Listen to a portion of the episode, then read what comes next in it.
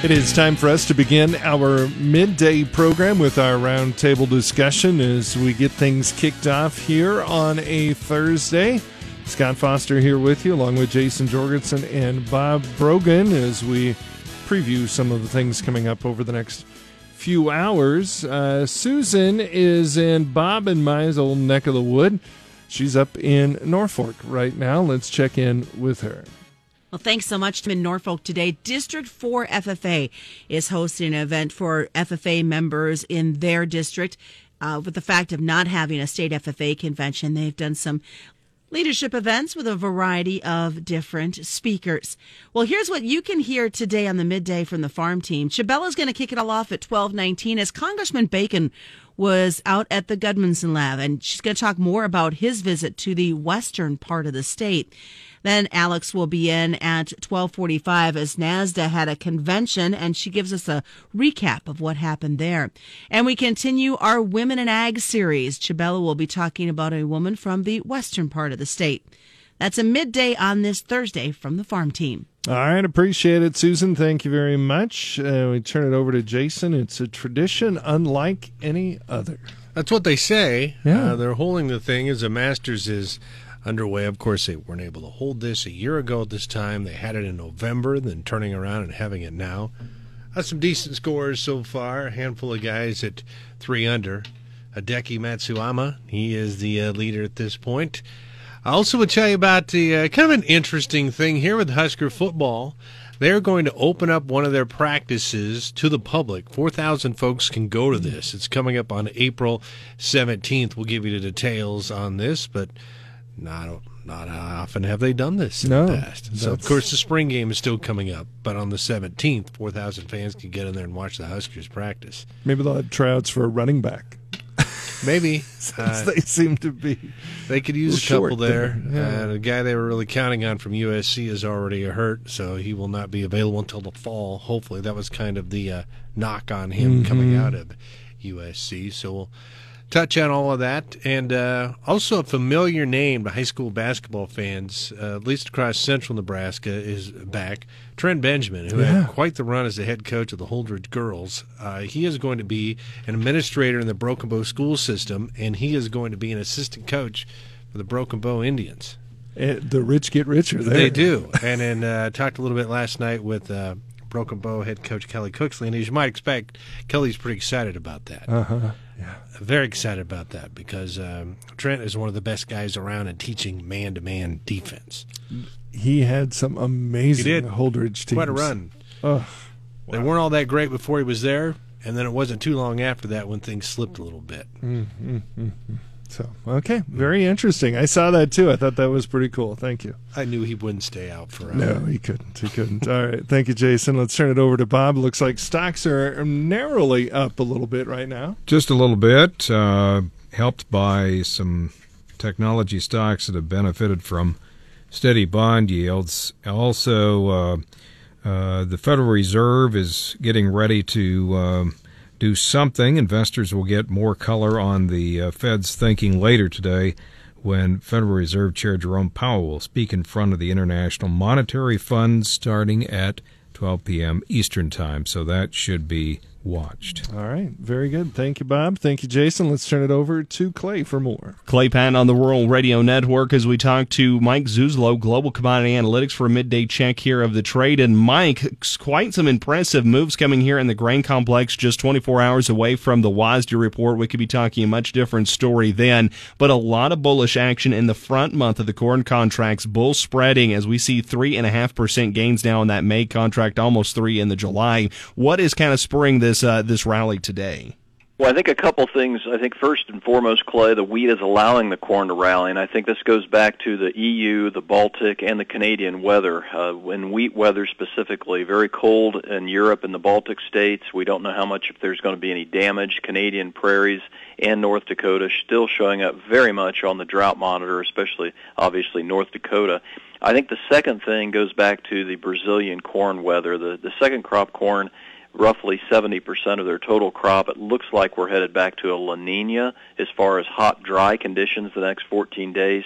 on a very late planted crop. This is very uh, damaging potentially for their production, and so it really opens the door that we will not know the Brazilian production number for a couple months now. So these two things kind of center around the idea that we had over 2 million metric tons of actual physical corn exports leave the U.S. this past week in the weekly export sales. So what looked to be a subpar weekly export sales report overall, and it was, if not a bit negative for the soy complex, uh, we had that corn export shipment number that really kind of overshadowed that. So ethanol, corn, spring wheat leading the gains here today. WASDE report out tomorrow. What is your thoughts? Sub 119? I mean, do we see sub 100 million soybean bushels? I don't think we'll get there. I, I just don't think the USDA will do that. I don't think they traditionally will do that. Statistically speaking, I think they'll maneuver the numbers around so that the demand uh, goes down with the supplies. If they would happen to go below 100 million bushels, I think that would overshadow almost anything else that would come out in those numbers because that would just mean that we have a zero, essentially a zero carryover between now and August because that's just too razor tight. I mean, we're already at a 2% stocks to use ratio. If we go down to a 1% stocks to use ratio, that's statistically zero. So I think this is probably not going to happen, but obviously if it would, I think it would mean a lot more than any other number. Over in, over in the livestock trade, we're seeing cat, live cattle continue to gain as it looks like cash continues to want to be bullish, but it looks like are we seeing a put more put on of that feeder cattle uh, corn spread? Yeah, I think that's exactly right. And this is something that we really have to watch out for, and that's going to be a continuation the next couple, three months as we make the transition to fewer supply of fat cattle and fewer supply of feeder cattle. But the corn crop is not made yet, so that's a key. I think the other thing goes back to weekly export sales. We didn't get much from the pork side of the equation, uh, down 45% from last week, 22% from the four-week average. Beef export sales also down 14% from the four-week average. So no no demand there, I should say, to maybe feed the bull. We got about 10 seconds here, Mike. Talking on those pork exports, is this just the ebb and flow where China likes to front load their purchases and then take delivery for a couple weeks? I don't know if it's that, Clay. I think they're just in a, a lull in general right now, and it makes sense seasonally that they would be because you should be getting some spring numbers that are going up, both in terms of grains, oil seeds, and hogs. I think they're probably going to come back pretty strong once they know what's going on in Brazil, once they know what's going on in the European hog market as well. So maybe March is kind of a giving way to an April weaker time period for their demand, but then they come back in May. That is Mike Zuzolo, Global Commodity Analytics. Learn more at globalcomresearch.com. That's globalcomresearch.com. Market Minute on the Rural Radio Network. Mike Zuzolo explaining that it could be the wheat complex moving higher that has allowed corn to make such a run here today. May over three and a half percent higher now at five eighty and a half up twenty. December new crop four ninety three and a quarter up seven and three quarters. May soybeans fourteen fourteen even up five and a quarter. November new crop twelve seventy two and a half up one and three quarters. May Chicago wheat six thirty even up thirteen and three quarters. July six thirty and a half up fourteen and a half. May Kansas City five seventy seven and a half up fourteen and a quarter. July five eighty five and a quarter, up fifteen and a quarter. April live cattle dollar twenty four thirty five, up a dollar twenty. June a dollar twenty five thirty seven, up a dime. April feeders dollar forty seven fifteen, down forty seven. May a dollar fifty one eighty seven, down eighty. April lean hogs a dollar three twenty seven, up forty, while June lean hogs trade a dollar eight forty two, up fifty two. They have not crossed the dollar nine threshold yet today. Catch Mike Zuzolo's midday market commentary as a podcast. RuralRadioNetwork.com. We're going to check in on weather next, brought to you by Holdbridge Irrigation. Time for us to take a look at our weather and how it's affecting agriculture for us and around the world. We've got Paul Perkins in here in studio and on a hot mic to uh, talk about talk about things here. And you and I are just talking about how we had quite a bit of moisture roll through the area, but not a lot of rain, at least in central Nebraska, associated. Yeah, yeah, it was very spotty the other night. A few areas got about a half an inch of rain, but it was very, very spotty. And then a few other locations picking up about a tenth to a quarter of an inch yesterday with that system moving through. But the rain very persistent across eastern Nebraska right now. Yeah, it, it really organized really well. And, you know, I think that was the thing we saw towards the end of last year that it had it struggled to organize most of the time, and I wonder if we'll be seeing more of that. Yeah, well, the prospects are for a drier than normal summer and above normal temperatures. So uh, uh, that 90 day forecast or the summer forecast uh, remains to be seen. But um, that could be a possibility. But yeah, right now we have mostly sunny skies pretty much all across west and central Nebraska and west and, west and central Kansas. But that sunshine line, very distinct basically along and west of line from O'Neill to Grand Island and Hebron. That's where you're seeing sunshine. And then from about Smith Center to Concordia, uh, areas east of that or west of that, seeing some sunshine. But once again, that rain persistent. Currently, from about the western edge of it, from Norfolk to Columbus down to about the Seward area to Beatrice and Marysville, and points to the east, seeing a lot of rain. It's just been training over the same area as this area of low pressure does move to the north it's amazing to see it because it, it really is a stark change, yes. isn't it? Yeah, and that rain continuing to slowly move to the south, but in time that will be gradually moving out towards the east. Most of our temperatures, where we are seeing the sunshine in the low to mid 50s, we are seeing some temperatures in the mid to upper 50s from southwest Nebraska into the North Platte area on over to Broken Bow and Lexington into northwest Kansas. Also, some low 60s in the northeast part of Colorado and some low and mid 50s for the most part as you head into the Nebraska panhandle. In those rain areas of eastern Nebraska and northeast Kansas, the temperatures currently in the mid to upper 40s. Low pressure tracking north into Minnesota will continue to influence our weather today. Rain across the east. Otherwise, we're seeing lots of sunshine, but everybody getting in on some northerly winds gusting as high as 35 to 40. Sunshine over the central and west will warm the highs to slightly above average on into the 60s. Cloud cover increasing for tomorrow with another cold front moving through. Northwest winds once again going to be strong and gust into the 30s. Scattered rain is possible for tomorrow afternoon through tomorrow night. Highs tomorrow will be slightly cooler and at seasonal levels. The weekend will be dry with temperatures warming into the 60s as a weak ridge of high pressure does move overhead. Probably most likely some lighter winds. A cold front by Sunday night will cool our temperatures to slightly below average for early next week. Multiple disturbances next week leading to some small chances of rain could be mixed with some flakes of snow Monday night into Wednesday. Long term forecast indicates below normal temperatures will continue in Nebraska and Kansas Tuesday through April 21st, especially in the middle part of next week. Mostly below normal precipitation is predicted for Tuesday through the 21st for Nebraska and Kansas. Soil temperatures 4 inches down at 7 this morning, as low as the upper 30s in west central and western Nebraska. Most of the soil temperatures in the low to mid 40s from southeast Nebraska into eastern Kansas. Soil temperatures on into the upper 40s. In the latest regional drought monitor, Nebraska continues to be 39% drought free. Most areas west of a line from O'Neill to Broken Bow, Kearney, and Franklin. West of that line, abnormally dry to a moderate drought. Severe drought remains in the southwest, or if you're along and south of a line from about Perkins County to Frontier County.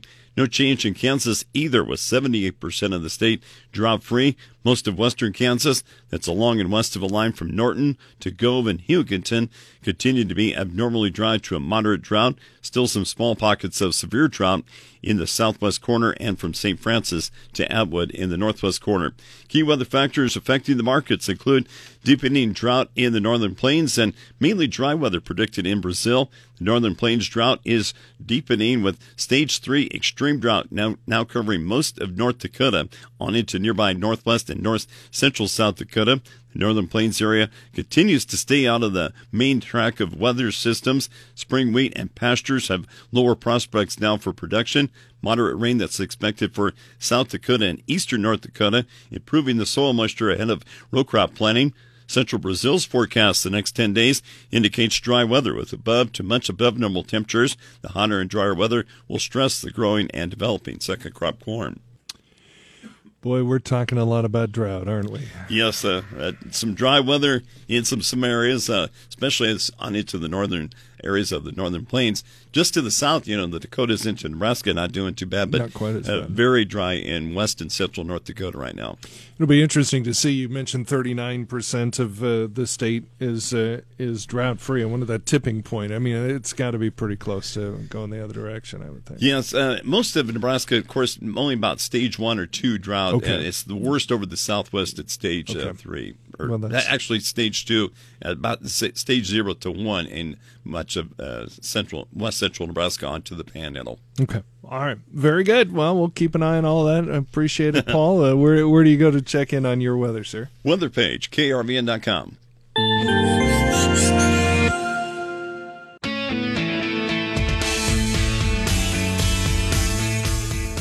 The University of Nebraska Lincoln Gudmundsen Sandhills Laboratory welcomed Congressman Don Bacon of Nebraska's 2nd District to its site on Wednesday. The ranch is north of Whitman and includes research on cattle, range, soil, and more. Bacon toured the cattle and precision feeding system. He says he's on the Agriculture Committee and likes to get out of his district and meet producers in other areas.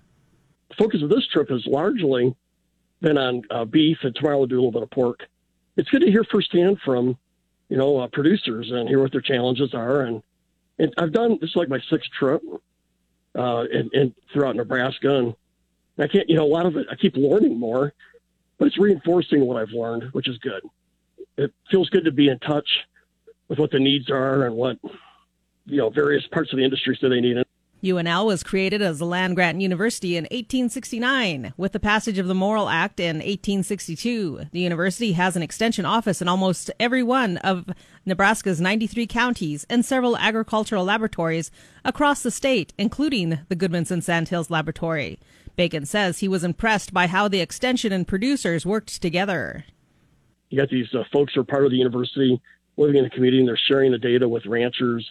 Just how integrated the university is throughout the community is uh, impressive. You know, I just sort of pictured they were in the university and doing research or sharing research. No, it's a lot more than that, a lot more in depth. So really, I've just been learning more. Like for example, I didn't know it takes about ten acres to, for two for a, a cow calf to live off of. So that explains to me now why how big why these ranches are so big. You get out there because it does take a lot of real estate, and also just how important preserving the grass is there. I mean, we tend to focus on the cattle. These ranchers focus on the grass. I found that fascinating. Bacon says on his trips across the state, he's heard from many producers and their concerns, which includes lack of a good labor base and The lack of additional capacity and processing. If the you know the meat packers are running at 95, 98 percent capacity, one goes down, the price of the cattle goes down, but the price of beef coming out of it goes up, and we got we got to build some more capacity into the processing. Uh, so I've heard that repeatedly. Trade is very important. Uh, we we can feed much of the world out of Nebraska here with our beef and other industries, agriculture industries, and and nobody can beat us uh, when it comes to price. So we got we got to keep working, opening up doors. Another issue on many ranchers and farmers' minds is the Executive Order 30 by 30, which President Biden signed in January. The Nebraska Farm Bureau recently sent a letter to the Biden administration on a need for more details. Bacon agrees with needing more information, and he adds the order just doesn't seem practical. Uh, frankly, the devil's in the details, and it really seems not practical to not use 3% of your land, 3% of your coastline. And uh, I think we can do good conservation without putting 3% uh, to the side and never using it, right? I mean, there's, uh, you see what the ranchers are doing here. I mean, I, I was on a ranch yesterday. The most any field is used for, or pasture is used for cattle is 15 days. So they really have this down to a science. And uh, so I think that would, if you take 3% out of use, like it, probably a challenge for these these ranchers. And yeah, only about one percent is federally owned in Nebraska, so there's going to be a lot of land taken. It's very impractical. I think it will hurt Nebraska, uh, but we don't have a lot of details. Bacon toured the Gudmundsen Sandhills Laboratory on Wednesday morning, and then he was in Tryon in the afternoon meeting with Farm Bureau members. With the Rural Radio Network, I'm Chabella Guzman.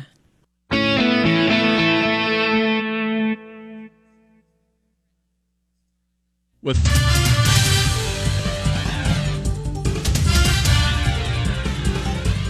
time for us to check in on sports, see what's happening there. You know, Jason, we were we were talking before that there's something about the Masters that you know I, I don't watch a lot of sport or a lot of golf rest of the year, but there's something about this one. I would agree with you. It's always special. And the shortest championship reign in Masters history ended today when Dustin Johnson teed off. And a repeat of his record shattering 20 under win is highly unlikely. Uh, the course was much softer last November, Right. when they had it. This year is back at its usual time, and uh, conditions are a little different. Uh, right now, they uh, have a group of uh, golfers around three under, so no mm-hmm. one's really torn it up so far. But we'll see what happens this afternoon. They said they tried to water it down a little bit to get the greens a little bit slower, but they couldn't. It's just they're just just fast. It's like playing wild horse. Good luck. Good luck, guys. well, spring practice continued yesterday for the Huskers. This offseason, the Black Shirts were bolstered by the fact that several players decided to come back and take advantage of the NCAA's decision that allows players to have another season of eligibility. Defensive backs Marquel Dismuke and Deontai Williams decided to return, and Desmuke says they have some unfinished business. I'm glad we both came decided to come back to elevate our game to the next level. But you know, before we even go to that next level, we want to maximize our ability on the field and college level. So when we came back, it was about our potential and on the team and as a player individually. Also, some breaking news today regarding Nebraska football. The university has announced that they will have an open practice on Saturday, April 17th. It will be free, but limited to 4,000 individuals. Fans must reserve their mobile ticket for the open practice. Tickets will first become available for that tomorrow at 6. And for more information on all that, you can find that at krvn.com. Former Holdrege head girls basketball coach Trent Benjamin is getting back into the game. He will be an assistant coach with the Broken Bow girls program. As a head coach at Holdrege, Benjamin led his alma mater to the Class B state tournament nine straight times from 2005 to 2013. He will be the new K through 12 director of teaching and learning in the Broken Bow school system.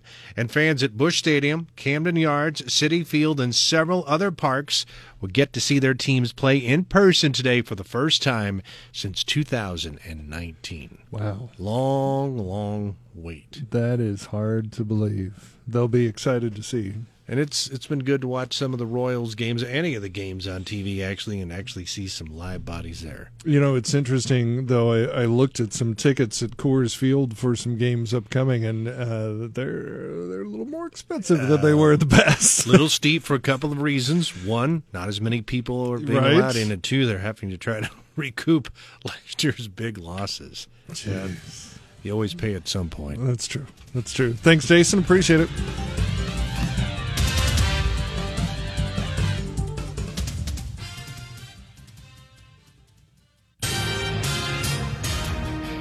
Deb Fischer is critical of President Joe Biden's $2.3 trillion infrastructure plan. She says the amount in total for roads, bridges, airports, and ports is less than what should be spent on electric cars in the bill. You know, this is not an infrastructure bill in the traditional sense where we're looking at at the needs across this country when it comes to roads and bridges, when it comes to airports, when it comes to broadband deployment, when it comes to uh, dredging rivers so you can have better commerce uh, traveling, for example, on the Missouri River. Our ag producers uh, are dependent upon that. President Biden turned fiery in a speech on Wednesday, saying the United States must build, invest, and research for the future, and that failure to do so would amount to giving up on leading the world. He says the administration will be open to good ideas and good faith negotiations, but he added, We will not be open to doing nothing. A growing number of younger people are being hospitalized with the coronavirus in Nebraska as more contagious variants of the virus spread in the state. Nebraska health officials said the average age of hospital patients declined to 51 in March from 61 in January. Officials said the age is also shifting lower because a significant number of older people have been vaccinated. The number of people hospitalized is also growing and it hit 161 on Wednesday as the state reported more cases of the virus. The seven day rolling average of daily new cases in Nebraska nearly doubled over the past two weeks to 491.29 new cases per day on Tuesday. Governor Peter Ricketts is objecting to an effort to designate parts of south central and southwestern Nebraska as a federally recognized national heritage area to try to boost tourism. Ricketts said he was concerned that the designation required approval from Congress and the National Park Service. He says the designations come with unquantifiable and unknowable risks and the requirements to maintain the designation could change without input from states. Ricketts says the effort was led by the Willa Cather Foundation as a way to promote tourism and local development. He said state and local officials should maintain control as they look for ways to promote Nebraska's heritage and tourism. A driver in a motor vehicle pursuit eluded Lincoln County law enforcement. The North Platte Police Department says it started around 3:24 p.m. on Tuesday afternoon as an officer observed a vehicle with no license plates or in-transit tags. As the vehicle passed the officer, the suspect vehicle began driving recklessly in what was believed to be an attempt to avoid law enforcement. Officers caught up to the vehicle and attempted a traffic stop, but the vehicle failed to stop. A pursuit was initiated at the time. The pursuit eventually went eastbound on Highway 30 and was terminated near the North Platte Regional Airport. The car was later found abandoned along a roadway near Maxwell, and the incident remains under investigation. Lincoln County Sheriff's Office and Nebraska State Patrol assisted with the incident. Reporting for the Rural Radio Network, I'm Ellen Simmons.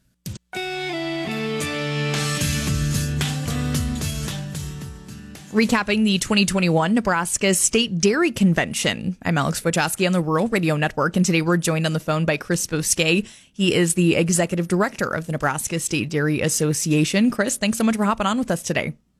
Hey, thank you very much for having me. So, first of all, Chris, let's just recap convention in general. Tell us about some of the things you guys had going on. Well, to be honest with you, we were kind of concerned uh, from the get go what our attendance would be like, and we were pleasantly surprised with uh, with the attendance at the expo itself. Uh, we had over 250 people. We had 37 vendors, and for a Nebraska dairy convention, it was probably the most well attended uh, convention we've ever had. And so uh, I think that just goes to show that the farmers were hungry to learn and, and hungry to get out and mix and mingle with their fellow farmers. Uh, but we had a couple really good sessions throughout the day. The first session was a transition panel which uh, Bill Teal, Luke Teal, and Scott Teal sat on to give a farmer's perspective and uh, the the old generation passing down to the younger generation viewpoint, as well as Rob Schafer, uh, who is a member of the Board of Regents at the University of Nebraska, as well as a as a transition lawyer from Beatrice, Nebraska. Uh, so Rob gave us a really good uh, perspective on just what farmers have to realize and think about when they're going through a transition. I think that was uh, such an important topic to discuss because there are a lot of a lot of dairy farmers out there that are trying to navigate that situation and that really leads off to what we're going to be doing later this year with our transition panels or, or, or excuse me our transition uh, extension education seminars with Kim Clark, uh, the dairy extension agent here in Nebraska. So really kind of set it, set the stage for those future events, and we're we're really excited to to get the conversation move, moving forward for these farmers. Uh, later in the day, in the afternoon, we had our our uh, Paul Kononoff, who is the editor in chief of the Journal of Dairy Science, uh, and he's also the the lead research uh, individual at the University of Nebraska for dairy ruminant nutrition. Paul spoke on forage quality for dairy cattle and, and how to improve that forage quality and, and some of the research that he's working on. And the farmers really, really enjoyed that and, and uh, think it's kind of fascinating. You know, he's working on palatability and, and just the, the right perfect concoction on what farmers are going to be feeding their their cattle in the future to get the most out of them. So great. That was also another great session. We also had our Nebraska Dairy Convention, or our Nebraska, excuse me, I'll start that over. We also had our Nebraska annual, Nebraska State Dairy Association annual meeting where we discussed the happenings from last year, how our association navigated COVID-19, uh, and the supply and demand issues that our, our dairy industry faced, as well as how we advocated for our farmers in these uh, coronavirus food assistance program, uh, as well as other government programs like PPP, EIDL, and and how we made our voice heard to our congressional delegation and even our state legislators uh, when we discussed the livestock producer grants that the governor rolled out this year. So uh, it, was a, it was a great event. It was a good opportunity to get in front of our farmers and let them know the, the happenings of the NSDA from talking with all of these producers throughout the past year, what Um, obviously, they faced challenges with the pandemic, but what specific challenges were these producers dealing with this past year? Well, when we had the the initial COVID nineteen supply and demand issues, the farmers were asked to dispose of their milk. And obviously, that is never a good situation because you depend on that shipment of milk to the market. Well, when the farmers were asked to basically stop shipping milk, and, and it wasn't everybody, but it was a few, they had to figure out what exactly they were going to do with that product. And so uh, co ops implemented quota systems, and uh, farmers had to navigate that uh, accordingly. Well, it was really impressive to see the ingenuity of the dairy farmer in today's society. I mean, they were they also had an issue where they didn't have feed, uh, specifically distillers grains from the ethanol industry because there was a fuel uh, uh, there wasn't a fuel demand. So distillers grains weren't being pumped out as they once were. So their their rations for their cattle had to be changed. And what some farmers actually did is they took their milk and some of their their grains and they soaked their milk uh, in in their grains together and then fed that to their livestock and as a replacement for some protein. Um, you know, obviously the supply and demand issue that we had, you know, there were people that were mass purchasing milk products and freezing them at home, and so there wasn't any milk on the shelves. And so us here at the Nebraska State Dairy Association worked directly with the with the Grocers Association here in the state to remove any purchasing restrictions uh, that that grocers were placing on milk products uh, across the state. So as as we experienced a lot of the bulk demand dropping off, the retail side picked up, and we couldn't keep milk on the shelves uh, and soon enough because it was by the time we'd haul a truck there and unload it and get the milk on the shelves, people were mass mass purchasing and and the product was gone. So it was really an interesting situation to navigate, and kind of a lot of curveballs got thrown our way. It seems like such a 180 flip that they experienced in such a short amount of time. That's it's weird. Yeah, it's it's definitely a challenging situation that we had to navigate, and luckily our farmers are they're farmers. I mean, they're they're resourceful. So really proud of how they navigated it and and uh, made it through the COVID 19 pandemic. Well, Chris, I think that's a good place to end part one of this conversation. When we continue part two, we'll be talking about the other side of the Nebraska State Dairy Convention, which was the awards and honors that were given out.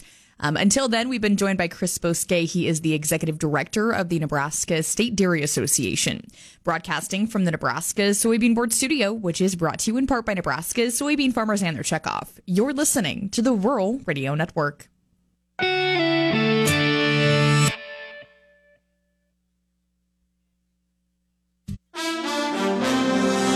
Time for our midday business report.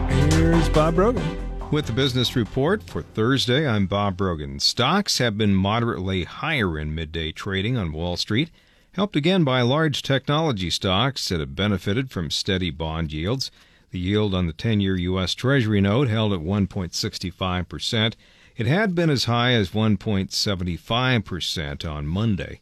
Technology companies had been slipping over the last few months as yields jumped and made the shares look pricey. The sector has also seen choppy trading as investors shift more money into companies that stand to benefit from the economic recovery. The number of Americans applying for unemployment benefits rose last week to 744,000, signaling that many employers are still cutting jobs even as more people are vaccinated against COVID 19, consumers gain confidence and the government distributes aid throughout the economy.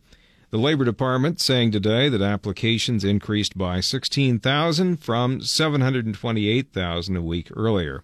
Jobless claims have declined sharply since the virus slammed into the economy in March of last year, but they remain high by historical standards. Mortgage rates fell this week for the first time in more than two months as buyers continue to be stifled by high prices and limited supply. Mortgage buyer Freddie Mac says the benchmark 30 year loan rate dipped to 3.13% from 3.18% last week. At this time last year, it was 3.33%. A patchwork of advice is emerging from governments across Europe and farther afield a day after the European Union's drug regulator said that there was a possible link between the AstraZeneca vaccine and a rare clotting disorder. Regulators in the UK and the EU both stress that the benefits of receiving the vaccine continue to outweigh the risks for most people. For the Rural Radio Network, I'm Bob Brogan.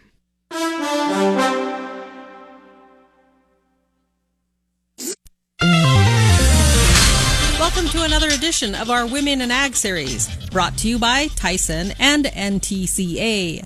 We're chatting with Brittany Schmaltz, who, with her husband Eric, own and operate Schmaltz Cattle Company in Baird. Brittany, you and your husband are first generation ranchers. Tell us more how you got into the cattle business.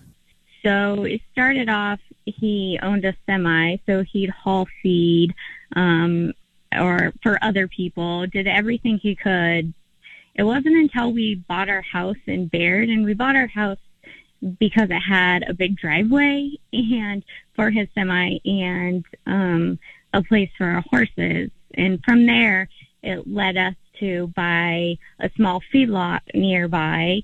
Um, and then we started, it was a place for us to have other people's cows because we couldn't afford our own at the time. And so we'd take care of other people's cows or we'd winter other people's cows. And then gradually, um, working and working, we were able to save enough and buy our own herd and um, expand our feedlot. My husband and my brother-in-law. So it's just us running this operation now, um, full time for sure. That's quite a learning curve you've both tackled. What was one area where you really enjoyed learning more about the cattle business? My favorite part is just the everyday watching the changes. There's different seasons. We don't do any farming, so we're all cattle. So the summertime we have a little bit of time off. Every day you learn something new, always. From the process of a baby calf until what happens and where it goes throughout its life and what it takes to get from a newborn to whenever they go to slaughter. Uh, there's little bits of information that you have to take and um, make this make this animal become what it becomes. And so it's it's definitely um, a lot of research, a lot of talking to people that have done it for years and years and years. And Brittany, while you're first generation, you have a second generation you're passing your ag lifestyle down to, right? Yes, we have three children.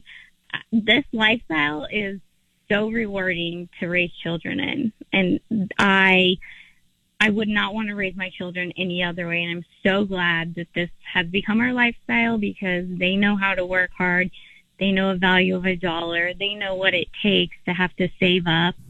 Brittany, you were nominated by your friend Ashby Adams, who says even though you came from the city, you embraced the farm life, and now she goes to you for tips. Can you tell us more on that? They are very versed in farm, so they're starting their cattle venture, and so she she'll ask me questions because she knows we've probably tried more than one, and there's a lot of newer things out there um, as far as vaccines and how you do this, what's the right way, is there something faster, more efficient? So she'll she'll toss me a question and I'll give her like this works, this works, or you can do it this way, but we like to do it this way. It's fun to hear how other people do things because there's not a right answer to do a lot of things. It's just good to have all the, the book of knowledge so you can be prepared before the time comes when you actually need it. That's pretty cool of you both. And isn't that what ag is anyway? Helping one another out. Thanks for joining us, Brittany. We'll continue our Women in Ag series brought to you by NCTA and Tyson next week. With the Rural Radio Network, I'm Chabella Guzman. Clay Patton on the Rural Radio Network. Let's check in on the closing grain trade. And to do so, we talk with John Payne, Senior Marketing Analyst with Daniels Ag Marketing in Chicago, publisher of the newsletter This Week in Grain. John does 24, well, less than 24 hours now until we get into the WASDE report. And really, the trade seems to be fairly bullish. Are we expecting uh, surprises that could leg us higher tomorrow? Yeah, I, I mean, limited surprise. I think you know it's I don't I don't know how far the USDA is going to take old crop corn stocks down. Um, you know they they could leave everything in and just punt until the next crop report when they can kind of project more uh, more supply in the new crop. Uh, that might be their MO here, but if they would bring it down, I mean that that's all bullish. I don't think that's why we moved today, though. I mean, there's some optimism for the report, but I think it's more behind Brazil weather and just the lack of of um, you know supply rationing here. China coming in this morning, uh, potentially sniffing around at some hard red wheat, and I think that's bullish. Anything that's bullish wheat is going to be bullish corn, especially on the old crop because they're feeding wheat right now in the Southwest, and if wheat gets more expensive, you know, corn in there switch back to. So it'll be interesting to see how uh, how the next month uh, you know trades uh, with you know some higher risks now in the wheat crop. That, that'll be interesting once we get beyond the WASDE. And we look over at the U.S. dollar index moving lower in its current trading range here today. Did that tie into yesterday's FOMC meeting from the Fed, and does that look to be positive back for the trade? I don't know if anything's really changed. I mean, I think we're we're still in the scenario that they're going to try to get unemployment low. Until unemployment's low, they're going to stay on the gas regardless of inflation data. Uh, so we'll get Chinese PPI and CPI numbers tonight, and then the U.S. I think is in the back end of this week, early next week. Uh, and I think it, it's almost like you want to see the engine revving hot, you back off the pedal, and that's really what the the trade is trying to figure out what to do. I don't think it matters too much for grains right now. I think corn and soybeans, wheat to a certain extent specifically Chicago wheat, are much more tied up in the fundamental problems with supply and demand. Um, whereas you know markets like gasoline and, and and crude oil maybe to a certain extent are more tied into you know the amount of money that's in the market pushing those, those goods. Um, the, the bottom line really is that we have to have supply. Uh, feed markets are starting to rally. You look at, at feeder markets as well on the cattle side. Uh, that that that is perplexing to see corn rally, the feeder market rally, and yet fat cattle just kind of stay where it is. So not sure what to make of all that. Uh, you know, the bottom line is we're approaching levels, especially in the deferred contracts, looking at 2020 March 2023, which is next March contract, trading at 465, and this March trading at five dollars now. So there's new crop uh, five dollar sales available on the board if you want it. And is John Payne, Senior Marketing Analyst, Daniels Ag Marketing in Chicago. Learn more at danielsagmarketing.com. Again, that's danielsagmarketing.com. Do remember, though, trading futures options involve risk of loss. It may not be suitable for all investors.